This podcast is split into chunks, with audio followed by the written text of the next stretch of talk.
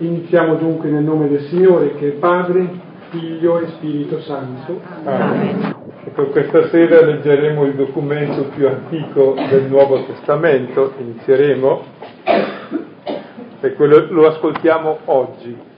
C'è sempre il pericolo quando si legge la scrittura di pensare che è una cosa che ci racconta fatti di una volta o fatti che riguardano gli altri invece proprio questa parola è per me oggi e la devo ascoltare io oggi.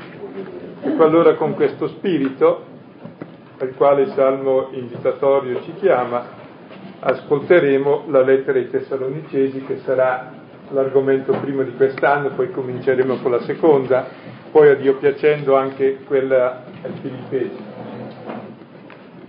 Dunque la lettera ai Tessalonicesi vuol dire allora che anche per noi, proprio nello spirito che diceva prima Silvano, cioè è il primo documento che si rivolge allora ai credenti, il primo documento scritto. Ecco, invece di fare una grande introduzione, eh, la leggiamo prima dicendo qualcosa di molto semplice e banale. Ecco, questo scritto probabilmente è dell'anno 50, Ecco, Paolo nel secondo viaggio missionario, venendo da Filippi, è passato da Tessalonica, è riuscito per tre sabati ad annunciare il Vangelo nelle sinagoghe, si sono convertiti degli ebrei e delle persone simpatizzanti greci e delle nobili donne, ma dopo tre settimane deve fuggire per una persecuzione. Quindi una chiesa proprio recentissima, fatta da poco tempo, con una formazione incompleta, in una situazione di persecuzione e poi in un mondo totalmente pagano. E quindi è interessante proprio vedere eh, cosa suggerisce eh, Paolo a una comunità molto recente, molto giovane, che non ha una conoscenza completa della fede, e oggi c'è un'ignoranza così grande di fede, e in una situazione dove si è una netta minoranza e tutto il mondo gira in senso opposto.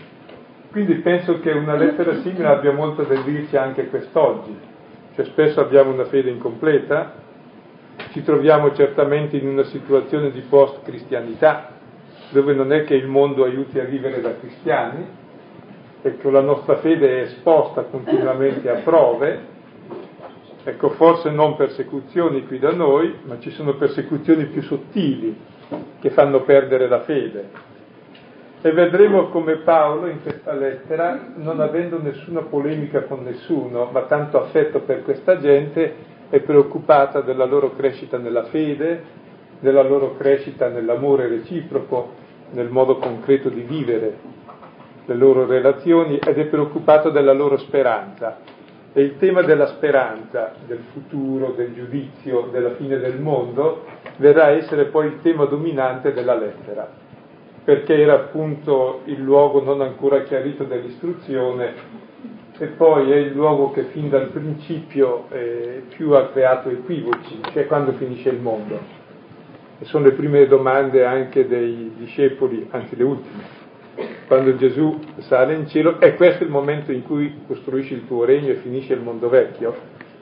Ecco allora c'è tutta questa grossa tematica del destino dell'uomo, che vuol dire il senso della vita, del destino della storia, vuol dire perché questa storia.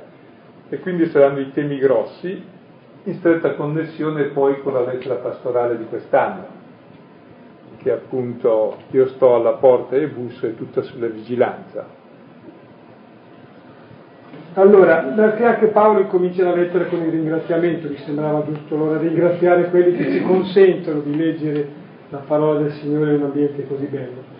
Allora iniziamo questa sera ovviamente dal primo capitolo. E cosa facciamo questa sera? Tutto il primo capitolo, dico bene?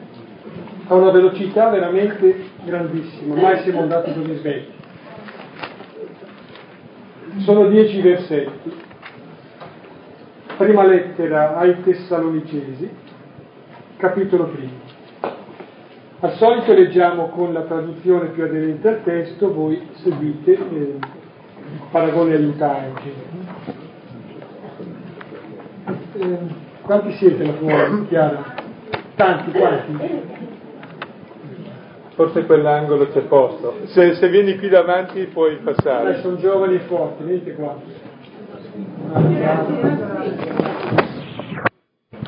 Prima lettera ai Tessalonicesi, capitolo primo. Vado con la traduzione. Paolo, Silvano e Timoteo alla Chiesa dei Tessalonicesi, che è in Dio Padre e nel Signore Gesù Cristo. Grazia a voi e pace. Ringraziamo sempre Dio per tutti voi, ricordandovi nelle nostre preghiere, perché abbiamo presente continuamente davanti a Dio il Padre, Padre nostro, l'opera della vostra fede, la fatica della vostra carità e la pazienza della vostra speranza nel Signore nostro Gesù Cristo. Noi conosciamo, fratelli, amati da Dio, la vostra elezione. Il nostro Evangelo, infatti, non è giunto a voi solo a parole, ma anche con potenza e con Spirito Santo e con piena certezza. Sapete quali siamo stati tra voi per voi. E voi siete diventati imitatori nostri e del Signore, avendo accolto la parola in mezzo a grande tribolazione, con gioia di Spirito Santo così da diventare esempio a tutti i credenti nella Macedonia e nella Caia. Per mezzo vostro infatti è risuonata la parola del Signore non solo nella Macedonia e nella Caia, ma in ogni luogo la vostra fede in Dio si è diffusa, così che non abbiamo bisogno di parlarne.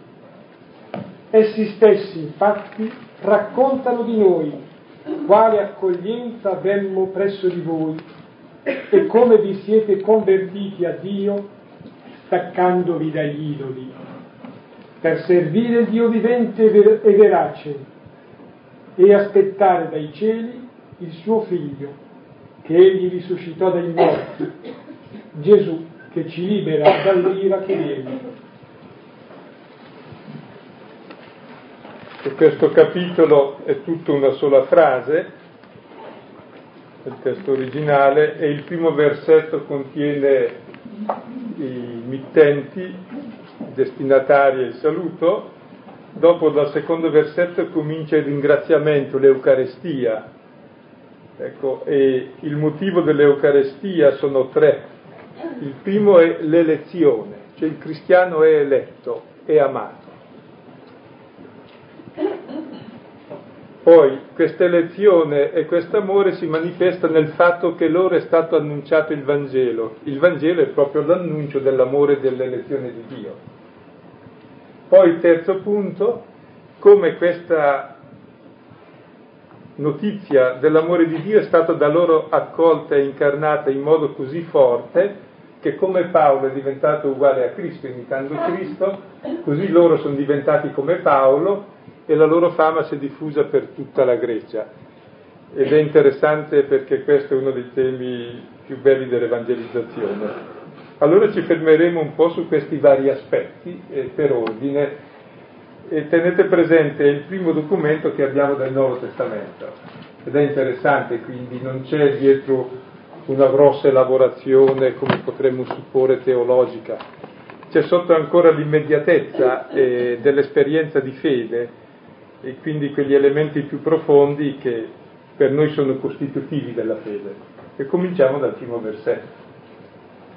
Noi leggiamo dunque Paolo, Silvano e Timoteo alla Chiesa dei Tessalonicesi, che è in Dio Padre, nel Signore Gesù Cristo, grazia a voi e pace.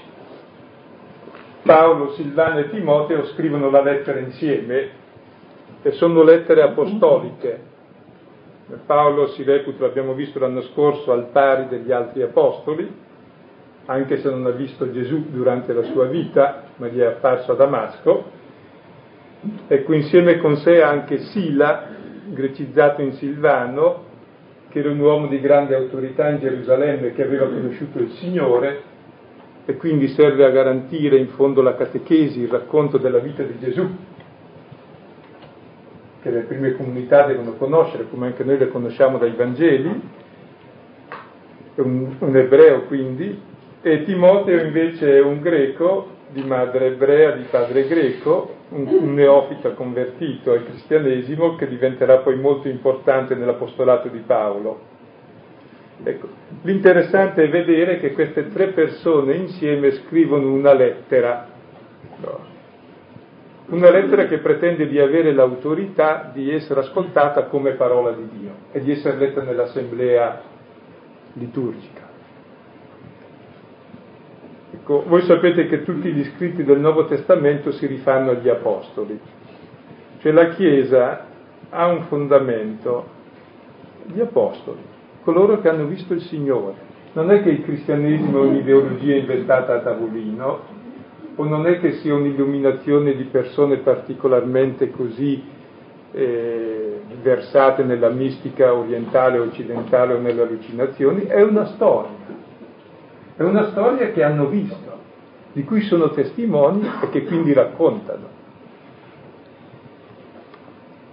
E questo è estremamente importante. Il cristianesimo non lo invento io, non l'ha inventato nessuno di noi. Questo è un po' per tutte le sette, no? che se uno vuole fare soldi metta su una setta, inventi qualcosa, la gente si corre subito dietro. Noi non dobbiamo inventare nulla. Tutto quello che diciamo deve misurarsi sulla storia di Gesù. Questo è il primo criterio della Chiesa. Se no è una balla che si è inventato l'uomo e se la tenga pure, serve solo per gabbare la gente. Questo anche molti teologi fanno così, quindi non bisogna preoccuparsi. Cioè, noi il massimo che possiamo dire è qualcosa di quel che è scritto, secondo l'intelligenza e l'esperienza che il Signore ce ne dà. Non possiamo inventare niente. Possiamo solo capire, con grande umiltà e nella misura in cui capisci, in cui questo è il senso profondo della tradizione che oggi è quanto mai indispensabile, perché l'uomo che non ha tradizione, che non ha radici, è come una pianta appunto senza radici, non porta nessun frutto, va di qua e va di là, non distingue più la cosa vera dalle cose false, rincorre le ultime notizie, ma non ha più l'identità. E con la Chiesa ha questa radice apostolica, che è la sua connessione col Gesù storico, e la nostra fede è in Gesù, nella carne. E questo direi è l'elemento fondante della Chiesa, caro Salutis Carlo. La carne è il cardine della salvezza. Se togli la carne di Gesù, la storia di Gesù e quindi la successione apostolica che te la testimonia, fai di Gesù un'invenzione tua. E questo non ha nulla a che fare col cristianesimo, sono le varie sette appunto, che abbondano sempre, che però sono molto pericolose.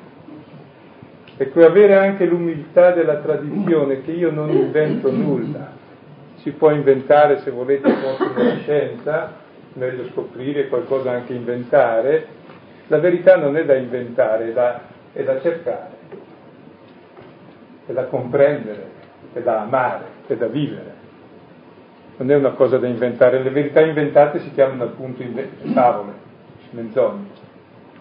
Ecco, questo è un aspetto direi da non trascurare perché spesso anche ci si lamenta e non so perché c'è il dogma. Scusa, è necessario? Mica la prima cosa che mi viene in mente è vera, scusa. Mica perché la maggioranza pensa, non so, pensava che la terra era, era piatta, la terra era piatta perché tutti pensavano così. La terra è quello che è così, i fatti di Gesù Cristo sono quello che sono. E noi possiamo solo accostarci a questo. Quindi questo è il primo punto ed è per questo che noi leggiamo ancora adesso eh, i Vangeli, le lettere e i documenti della prima Chiesa. Sono la norma della nostra fede, è il fondamento. Attraverso questi noi entriamo in comunione con Gesù, col Signore. Col Signore come la storia ci è comunicato e trasmesso attraverso la testimonianza e la parola, così attraverso questa parola noi entriamo nella storia di Gesù, diventiamo attuali oggi a questa parola, che la viviamo oggi. viene da dire anche che è un fatto vitale, ehm, la fede, l'esperienza cristiana, l'esperienza di salvezza è un fatto vitale, allora non è che uno si dia la vita a ricevere la vita. E ecco, la si riceve in una continuità che ci aggancia, noi oggi, nel 1992, attraverso tutte le generazioni, ecco a quel fondamento immediato la, che sono gli apostoli e poi a quella pietra fondamentale che è Cristo Gesù.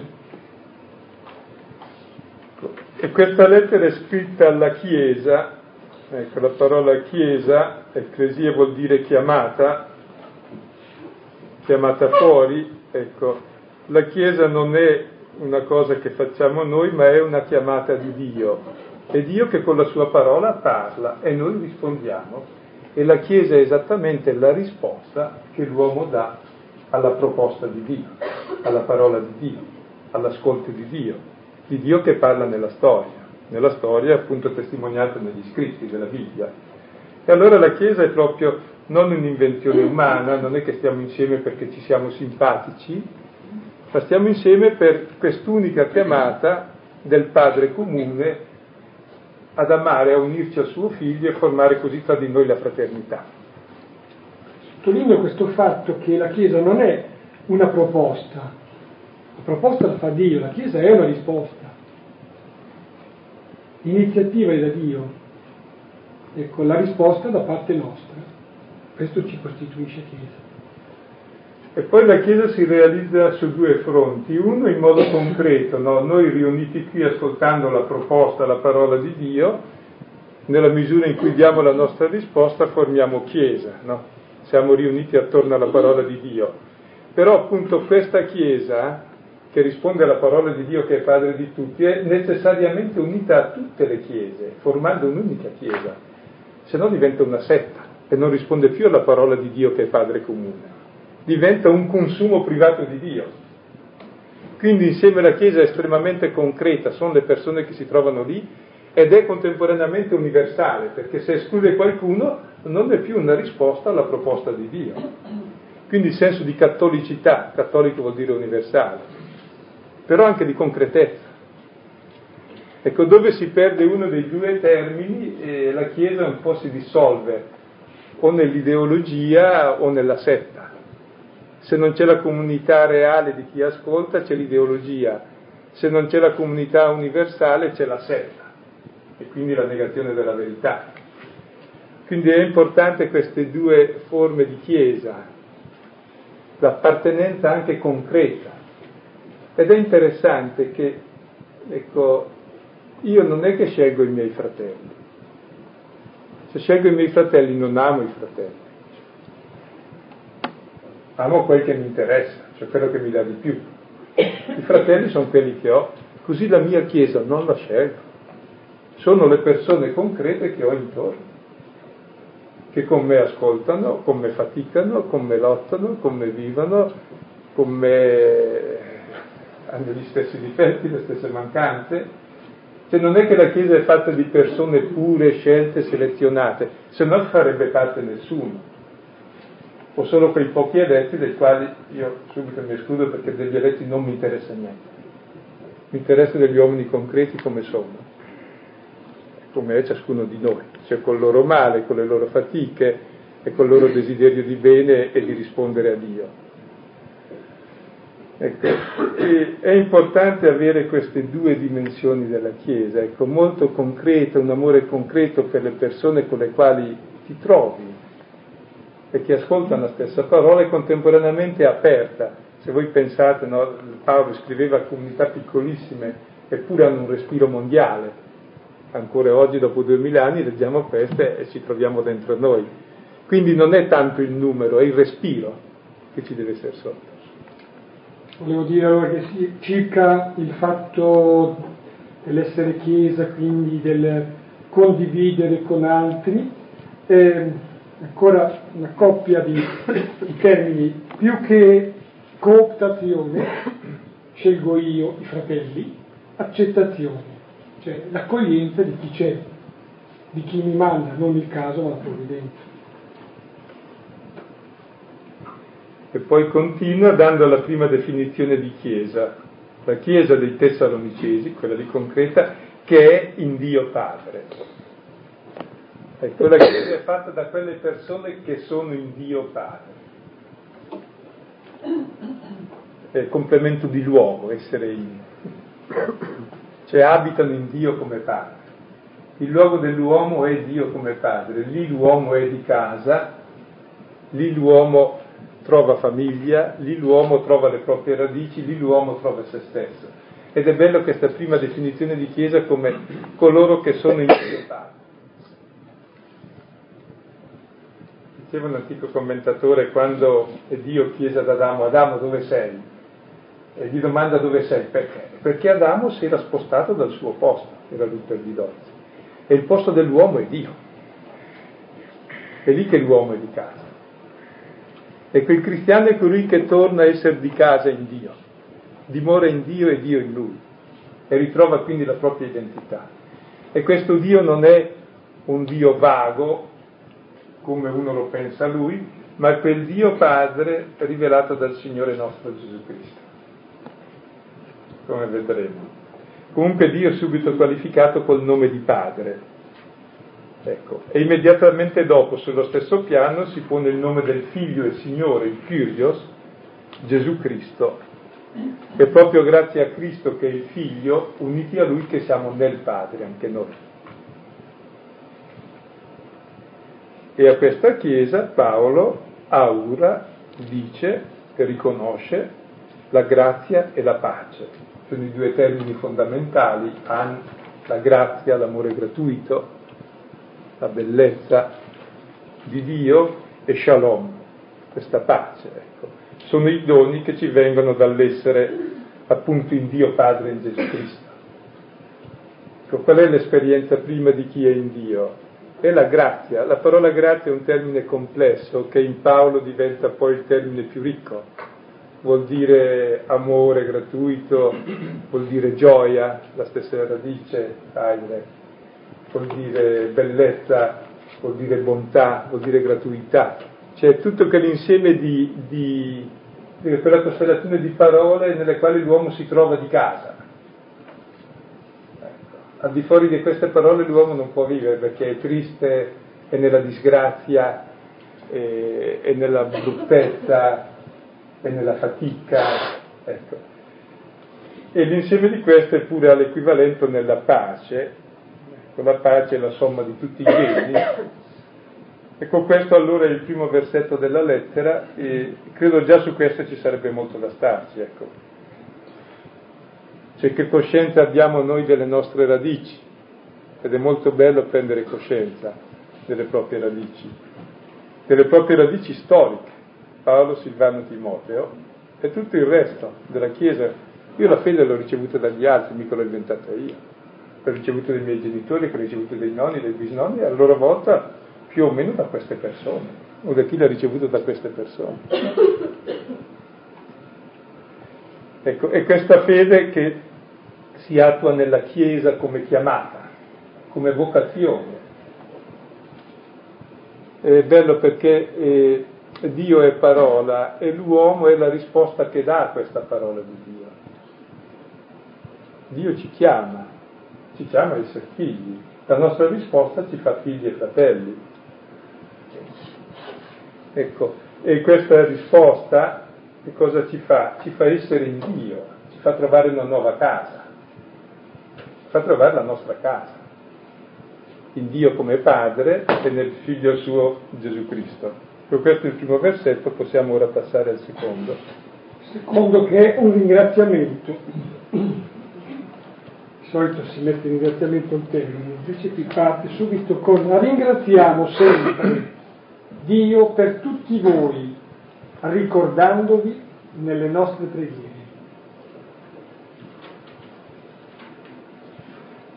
La parola ringraziare in greco è Eucaristia, Paolo ringrazia sempre.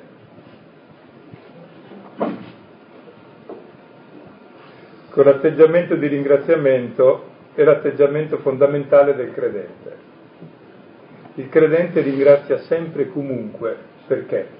perché in qualunque situazione ha capito che Dio lo ama, che Dio gli ha dato il figlio, che Dio gli dà la vita eterna, che Dio gli dà ora la possibilità di vivere da figlio e da fratello. E per ringraziare bisogna avere gli occhi puliti, cioè in genere noi stiamo sempre a vedere quello che ci manca, per cui siamo sempre tristi. E l'inferno sarà che noi saremo sempre lì a vedere quanto Dio è grande e quanto noi siamo piccoli, questo sarà l'inferno, pieni di invidia. Il paradiso sarà invece essere contenti che Dio è grande e che Dio ci ama. E comincia già ora, quando uno capisce che Dio è grande, che Dio mi ama, io sono termine del suo amore e vivo nell'Eucarestia 24 ore al giorno. Perché tutto quello che ho e sono è dono. Ogni respiro è dono e anche la fine di ogni respiro è dono, sarà l'incontro col Padre. E anche ogni mio peccato diventa perdono e quindi ancora l'incontro con la misericordia. E allora vivo di Eucaristia. È l'atteggiamento fondamentale del cristiano. È la stessa parola caris ancora. Eh? Vive di gioia, di grazia, di gratuità e di bellezza. È l'atteggiamento fondamentale del credente. E noi invece abbiamo gli occhiali neri, vediamo sempre quello che manca, va bene, ci mancherà solo l'infinito perché solo Dio è infinito.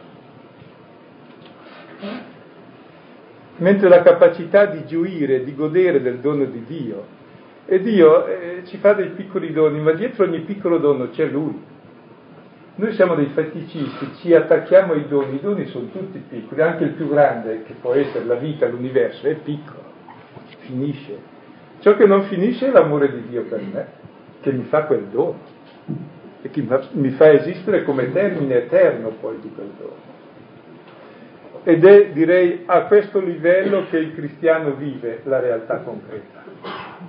Se non la vive a livello feticistico, cioè invece di entrare in comunione con Dio attraverso i doni, comincia a desiderare le cose, i doni, come il bimbo che ama le caramelle, va bene, andrà presto dal dentista, ma non crescerà molto e non entrerà mai in relazione con la mamma e col papà e con gli altri. Così noi viviamo il mondo come oggetto di possesso, come Adamo, in modo feticistico, non invece come dono.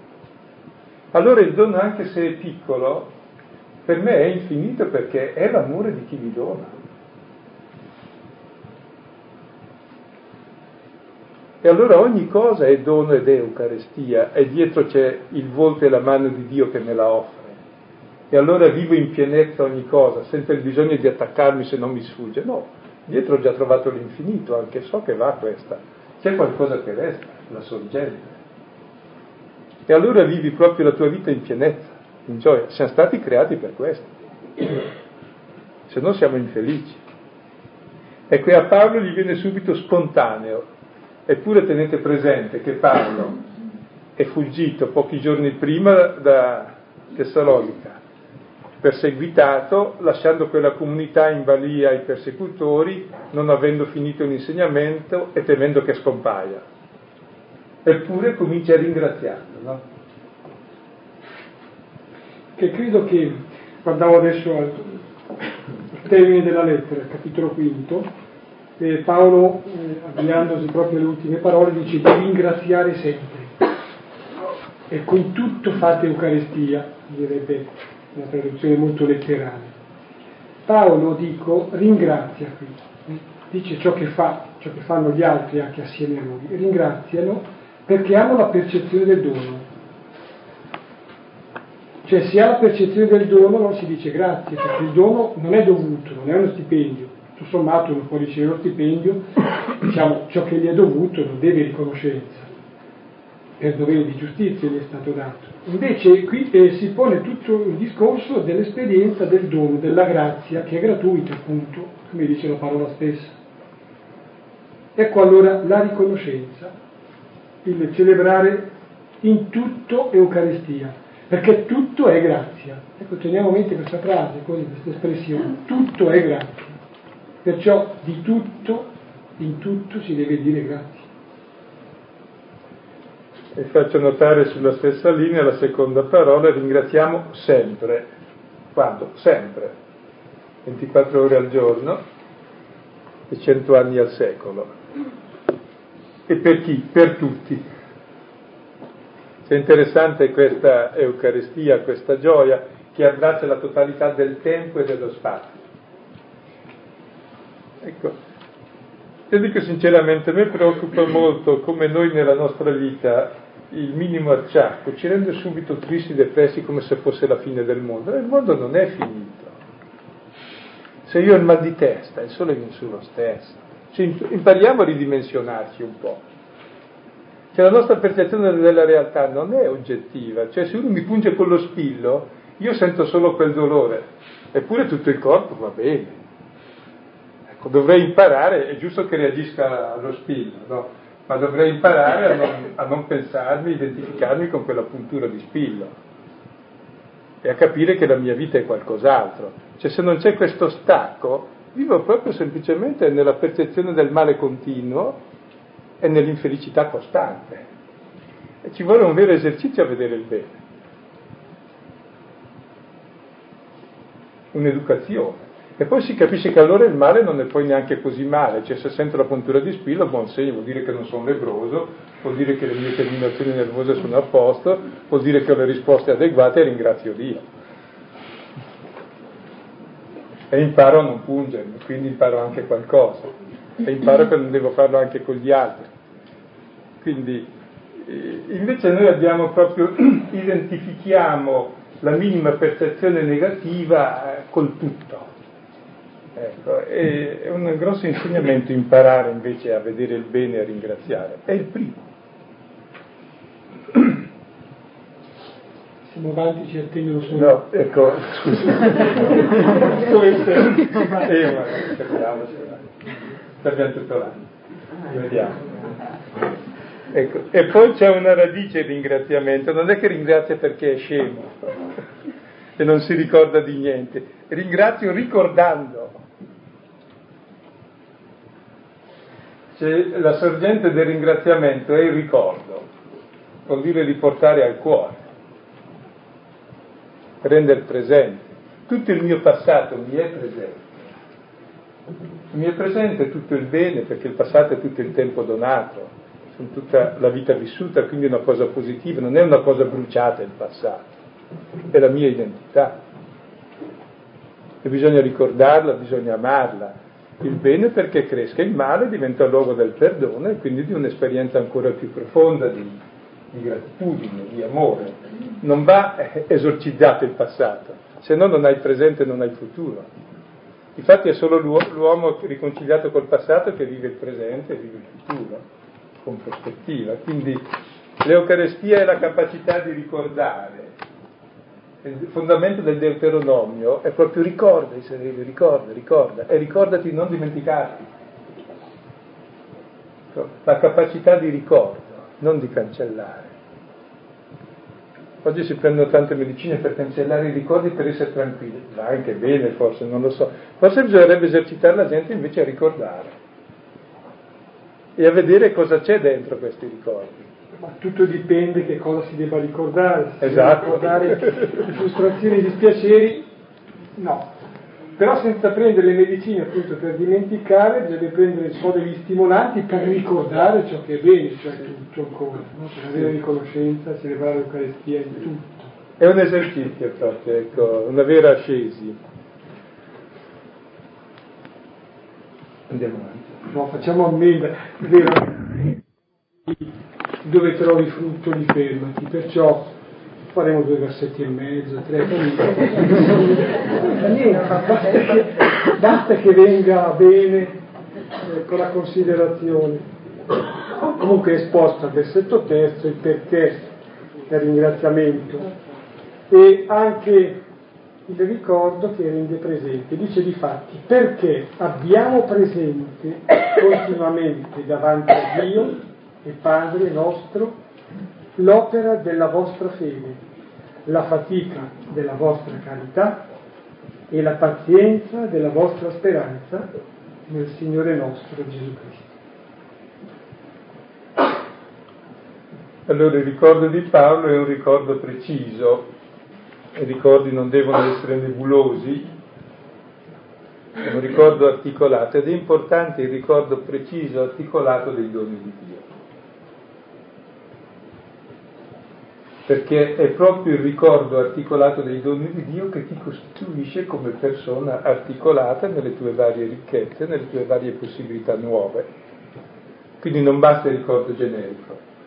Per questo il primo esercizio spirituale da fare è quello di ricordare i doni di Dio e di ringraziare. Perché noi viviamo nell'oblio, nell'incoscienza, per questo viviamo sempre tristi, cercando sempre qualcos'altro. No, anche proprio come esercizio spirituale, cioè esercizio di preghiera, diciamo, al termine mettiamo di una giornata, non un periodo più lungo, al termine di una giornata, ecco, pregando con quella radice della preghiera, la radice prima che è la scrittura, la parola, ma anche con quell'altra radice che è l'esperienza. Ecco, noi solitamente, per dire, facciamo l'esame di coscienza, allora andiamo subito a vedere quali sono state le nostre mancanze. Non siamo più importanti noi, non siamo l'elemento più importante della nostra vita, dir bene.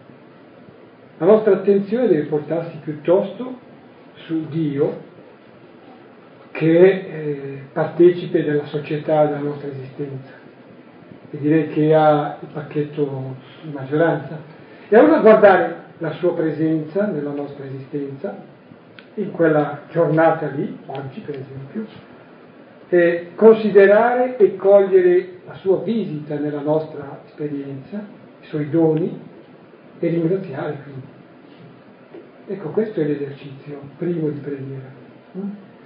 Ecco, è interessante come si fa a ringraziare ecco, ricordando e poi ribadisce avendo presente davanti a Dio. Cioè interessante, davanti a Dio ho presente anche le altre persone.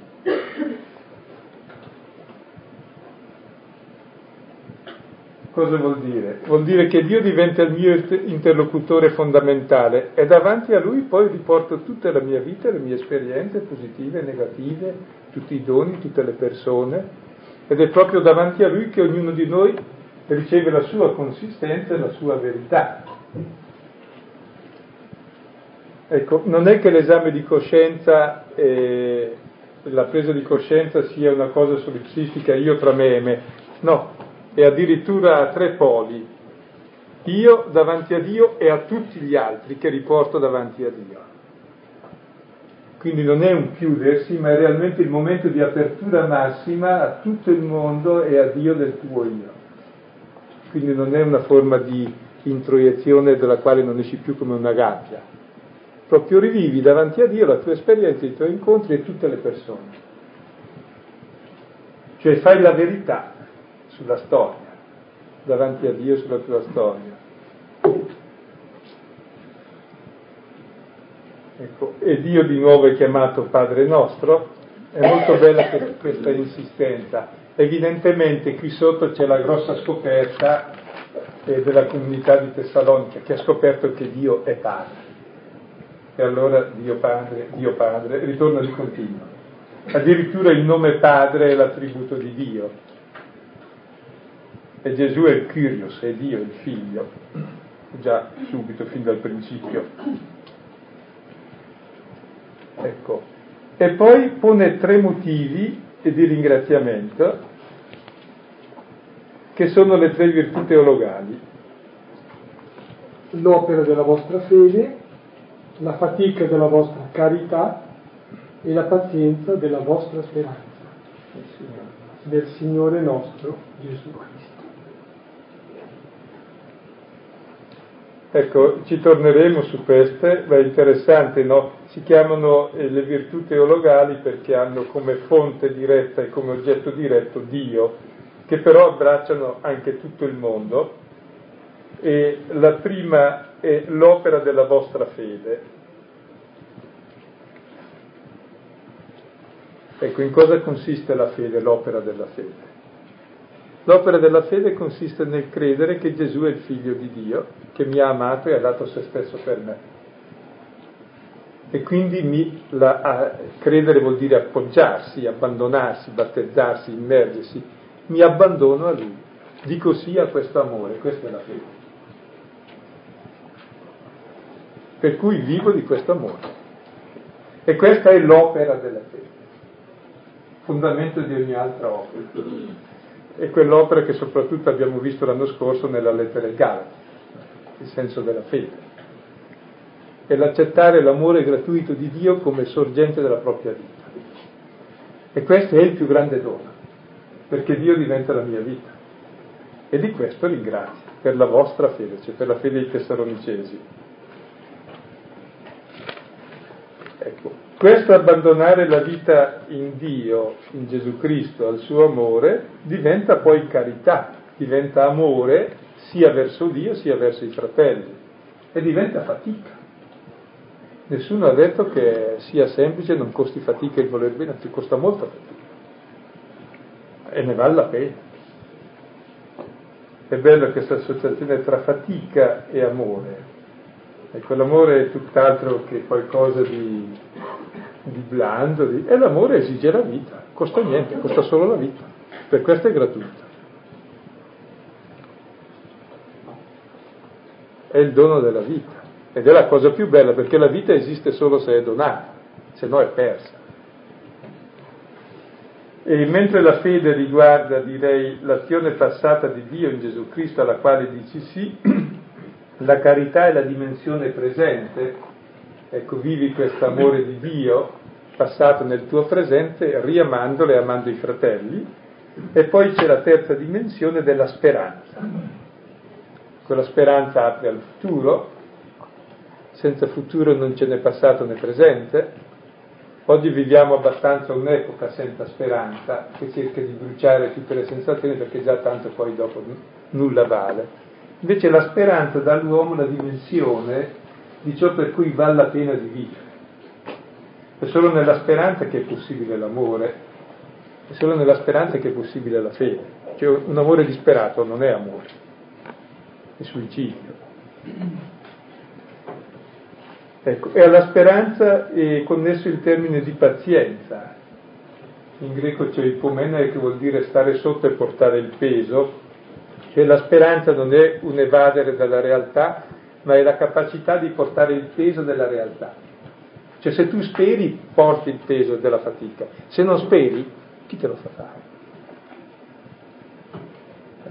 Quindi questa speranza che sarà il tema grosso poi dopo della lettera perché non aveva completato ancora l'istruzione sul, sul ritorno del Signore che viene nominata ora.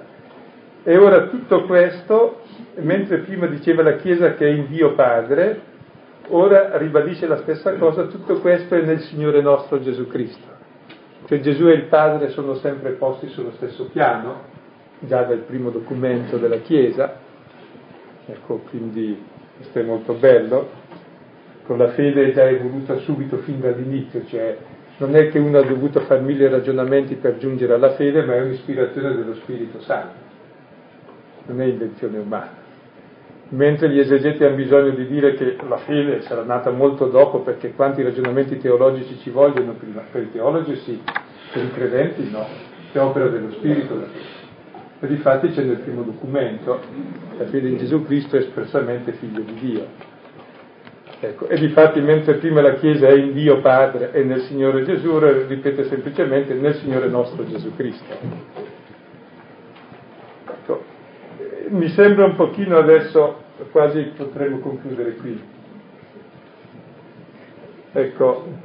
Sì, ecco, perché dopo incomincerebbe, e fin qui sono i saluti, l'introduzione non formale, è già proprio sul piano dell'esperienza, dell'esperienza eh, profonda, vitale. Dopo incomincia invece il riferimento più preciso alla storia, alla storia puntualizzata nei suoi passaggi, la storia della conversione, della chiamata e della risposta da parte dei Tessalonicesi. Forse si può anche fermare qui. Prima, prima volta la, lezione può essere più breve, sì temi di questa lettera, prima gli apostoli che si indirizzano, quindi la riscoperta delle proprie radici apostoliche, è una cosa estremamente importante per capire la fede cristiana, che non è un'invenzione, ma è una storia che si trasmette. Senza questa trasmissione, senza questa tradizione, nascono infinite sette, ma non hanno nulla a che fare o poco a che fare con la fede cristiana che è la storia di Gesù. Ecco, dopo il, la Chiesa Ecco, la Chiesa è la risposta alla chiamata di Dio, alla proposta di Dio, non è iniziativa nostra, ma è risposta. E poi la Chiesa dove si trova? Ecco, si trova in Dio. Coloro che rispondono alla chiamata, eh, alla chiamata di Cristo scoprono che la loro esistenza è ormai in Dio e allora la vita diventa Eucaristia diventa celebrazione, diventa gioia, diventa festa, diventa bellezza, diventa danza, diventa bontà, diventa certezza di una vita che finalmente può andare avanti. E questa Eucaristia non è eh, dovuta a un'incoscienza, perché abbiamo dimenticato le sofferenze passate, perché cancelliamo quelle future, ma in un momento di persecuzione perché ricordiamo, ricordiamo ciò che c'è stato e comincia a ricordare, interessante, tutte le cose buone che ci sono in quella comunità nonostante le persecuzioni. Cioè l'Eucaristia è il ricordo fondamentalmente di Cristo, ma poi del Cristo operante nella nostra storia. E quest'opera di Cristo nella nostra storia si verifica nella nostra fede, nel nostro amore e nella nostra speranza. Ecco, direi sono un pochino le battute iniziali della lettera, che poi svilupperemo andando avanti. L'assoltamento dell'uomo che cos'è?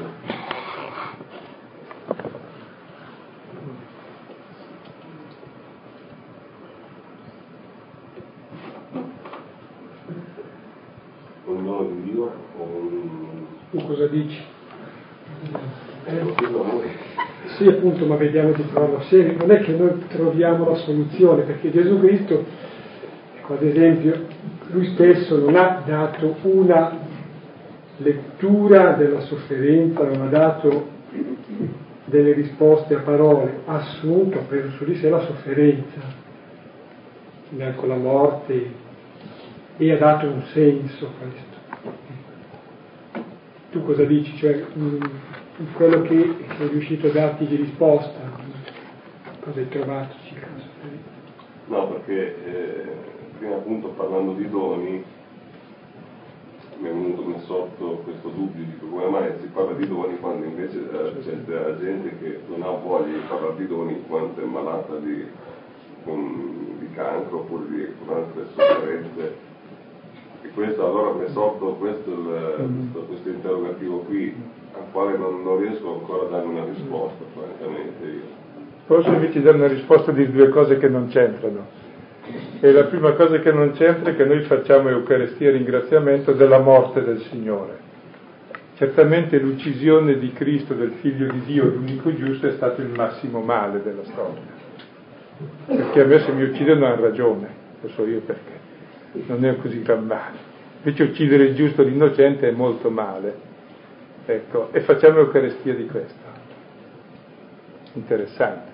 Un'altra cosa che Così ho capito, anche se con difficoltà, che cercavo di dire con difficoltà quando mi trovavo soprattutto in Mozambico dove la gente l'ha squartata ogni giorno e poteva capitare anche a te, dire che morire uccisi non è male, è uccidere che è male. Morire di fame non è male, è affamare che è male. Perché morire moriremo tutti. Ecco, è fare il male che è male. E questo Dio non lo vuole e questo lo facciamo noi e l'innocente lo porta su di sé. È il problema di Giobbe. E questo è il male che a me fa, fa problema, ma è questo il vero male ed è questo il male al quale Cristo dà risposta con la sua vita, ma non ha idee. Ma non con le idee, con le idee sono i teologi che a Giobbe gli danno le varie risposte e Giobbe s'arrabbia, dice no, avete torto, non sono giuste ti dicono te lo meriti, hai qualche colpa nascosta, ti servirà per purificarti. Lui si ribella e dice non è vero, non è giusto. E Dio venga qui a dirmelo se ha ragione. E Dio venne a dircelo e disse niente. E, fe- e fece Giobbe. Quindi è interessante, ecco. Però ti accorgi quando sei dentro, capisci che il male è spesso qualcos'altro rispetto a ciò che ci colpisce cioè a noi colpisce uno che muore di fame, come fosse male. No, il male dall'altra parte è far morire di fame. A noi colpisce uno che muore ucciso. No, non è male morire ucciso, sono i martiri. anche Cristo, è il sommo bene della storia, è uccidere che è male. Ma chi viene aggredito da una malattia così? Più o meno ci capita a tutti, perché se non ci uccidono con la pistola moriremo aggrediti da una malattia o dalla scempiaggine, un po' alla volta, ma non cambia molto. Quindi è un fatto comune, cioè perché tu sei giovane e lo vedi lontano, allora eh, dici, mentre invece uno non lo vede come male, ma come un evento molto concreto e allora ti interroghi con quale atteggiamento lo puoi prendere. Cioè in fondo l'accettazione del limite è il superamento del male, è la non accettazione che provoca il male, penso. I deliri di onnipotenza, la negazione della mortalità, siamo mortali, l'angoscia e la non accettazione del limite, qui il male, no? Questa domanda c'entrava con ringraziamento, penso, vero? Se era ciò che impedisce il ringraziamento. ciò che impedisce il ringraziamento. Vediamo positivamente magari sui temi, anche perché poi i temi usciranno variati ogni volta, cioè sull'apostolicità, sul senso della Chiesa, sull'essere in Dio, sul ringraziamento, sul ricordo, eccetera. Io non avevo mai pensato alla Chiesa come nostra risposta, questo mi ha colpito. Infatti è interessante che la Chiesa è anche istituzione, perché tutta è istituzione se non è uno da solo, ma è l'atto sommamente libero di coloro che rispondono alla chiamata libera di Dio, cioè non è che è un organismo, una macchina in cui entri e, e fai parte dell'organismo, no, esattamente la tua risposta alla chiamata di Dio che si inserisce in questa comunità che ti fa Chiesa. Sì, devo dire che pur avendo materialmente messo lì questi termini, Dio la proposta, la Chiesa la risposta, anch'io sono rimasto abbastanza colpito dalla faccenda, quando ci abbiamo un po' riflettuto si veniva fuori questo.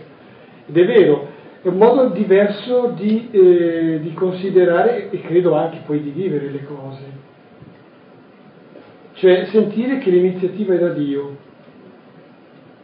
e che... Eh, da parte nostra la risposta, da parte di tutti in modi diversi, ma sentire che eh, ci accomuna questa, questa sudditanza, posso mettere tra virgolette il termine, ma è questa la realtà, nei confronti di Dio, per cui non è un assoluto davvero una Chiesa,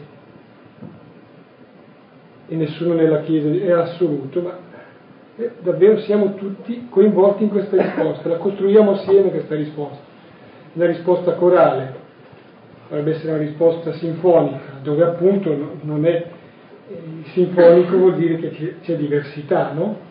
Vuol dire che non è monocorde,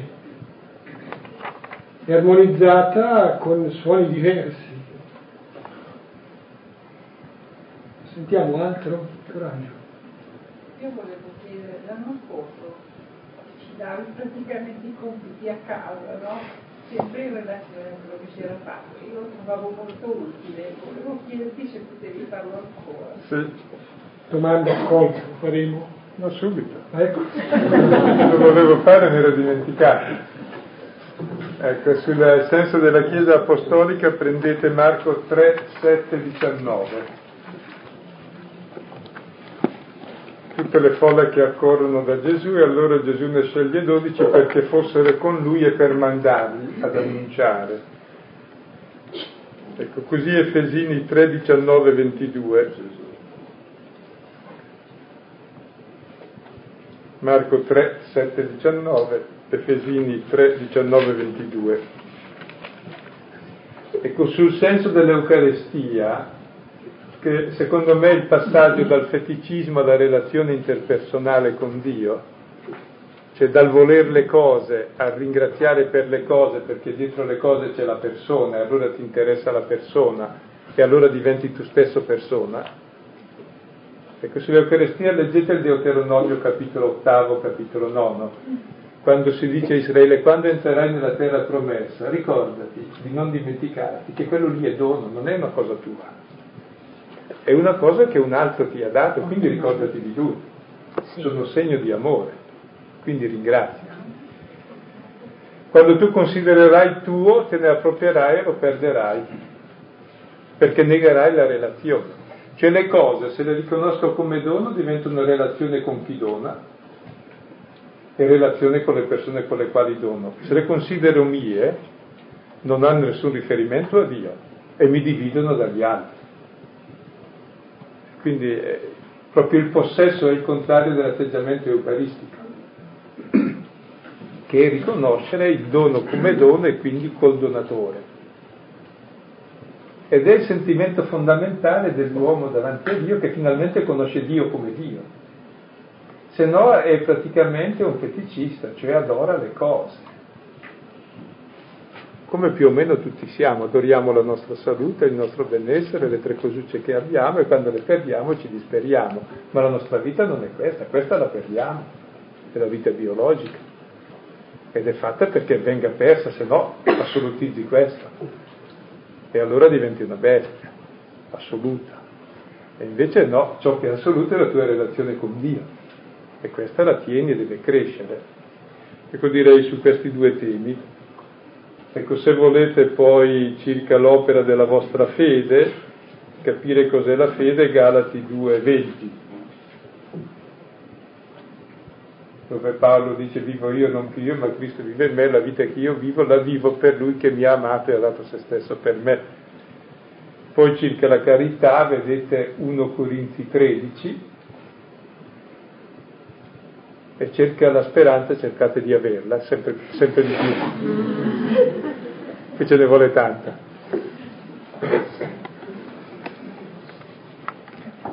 Rivenendo un'eventuale domanda richiesta circa i suggerimenti che l'anno scorso venivano dati no? per il, il discernimento eh? a che proposito? Speranza. Sarà fatto anche questo all'inizio, eh, dopo la preghiera del Salmo, saranno date delle indicazioni in continuità con quello che è stato detto l'anno scorso, regole per comprendere e discernere quello che avviene dentro di noi anche magari delle indicazioni saranno date proprio per un esercizio più preciso della preghiera. In seguito si capirà meglio. Poi altre cose, coraggio. Eh, perché, diciamo, qual è il motivo principale per cui l'Eucaristia si chiama Eucaristia, cioè proprio un ringraziamento? Mm. Qual è proprio il nostro per cui... Mm cioè noi rendiamo grazie facendo memoria, l'Eucaristia è memoriale, facendo memoria del Signore che è morto ed è risorto per noi, allora facendo questa memoria, rivivendo questa morte di amore, questa vita donata, ringrazio Eucaristia il Padre che mi ha dato il Figlio. E quindi ricevo il dono del Figlio per me e divento figlio e ringrazio il Padre. Questo è il movimento dell'Eucaristia che poi assorbe tutta la vita, perché tutta la mia vita è il dono che il padre mi fa del figlio, prima attraverso la natura, poi attraverso la parola, poi attraverso il figlio, e poi attraverso me stesso che divento figlio, e tutta la vita diventa Eucaristia. Cioè mi riconosco tutto come dono del padre nel figlio, morto per me.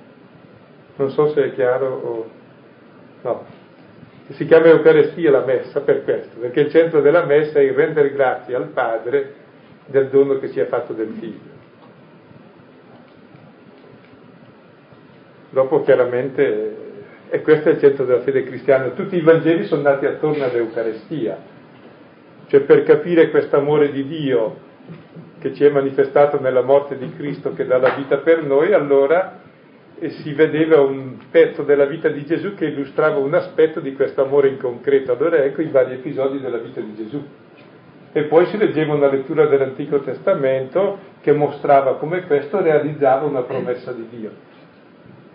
C'è un legame tra quello che dicevi a un certo punto eh, riceve da Dio e il figlio e poi in qualche modo diventa lui figlio sì. il fatto che c'è questo pezzettino di pane mm. che viene mangiato solo una cosa. Sì. Con l'Eucarestia ci fa figli e il pezzettino di pane è proprio ricevere il dono del figlio. Come piccolo segno, quello è un segno, segno però reale, che opera nella fede, come segno di ogni dono che riceviamo, perché ogni dono che riceviamo è il dono che il Padre ci fa del figlio, ecco, che ci fa figli. E alla fine se la nostra vita è vissuta tutta come dono di Dio Padre, diventa vita in Cristo, diventa liturgia, dice Paolo. Ecco, l'Eucarestia rimane il centro, l'Eucarestia proprio anche formalmente, perché è il centro della fede, cioè il figlio che ha dato la vita per me. Ed è accettando questo che poi viene tutto il resto. È l'Eucarestia che fa la Chiesa, ecco, ed è il fondamento anche di tutta la scrittura, l'Eucarestia. Ed è la realizzazione di tutta la scrittura. si può dire che tutto il Nuovo Testamento non fa altro che spiegare l'Eucarestia. C'è il dono che il Padre ci fa del Figlio, di cui noi viviamo e facciamo memoria.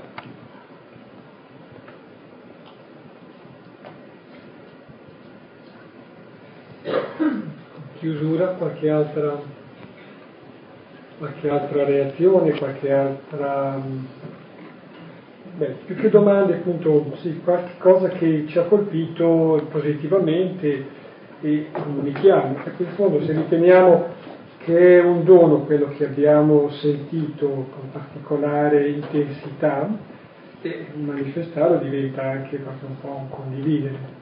No, dice no, questo me lo porto via io, me lo tengo io e basta, gelosamente non lo comunico. Eh?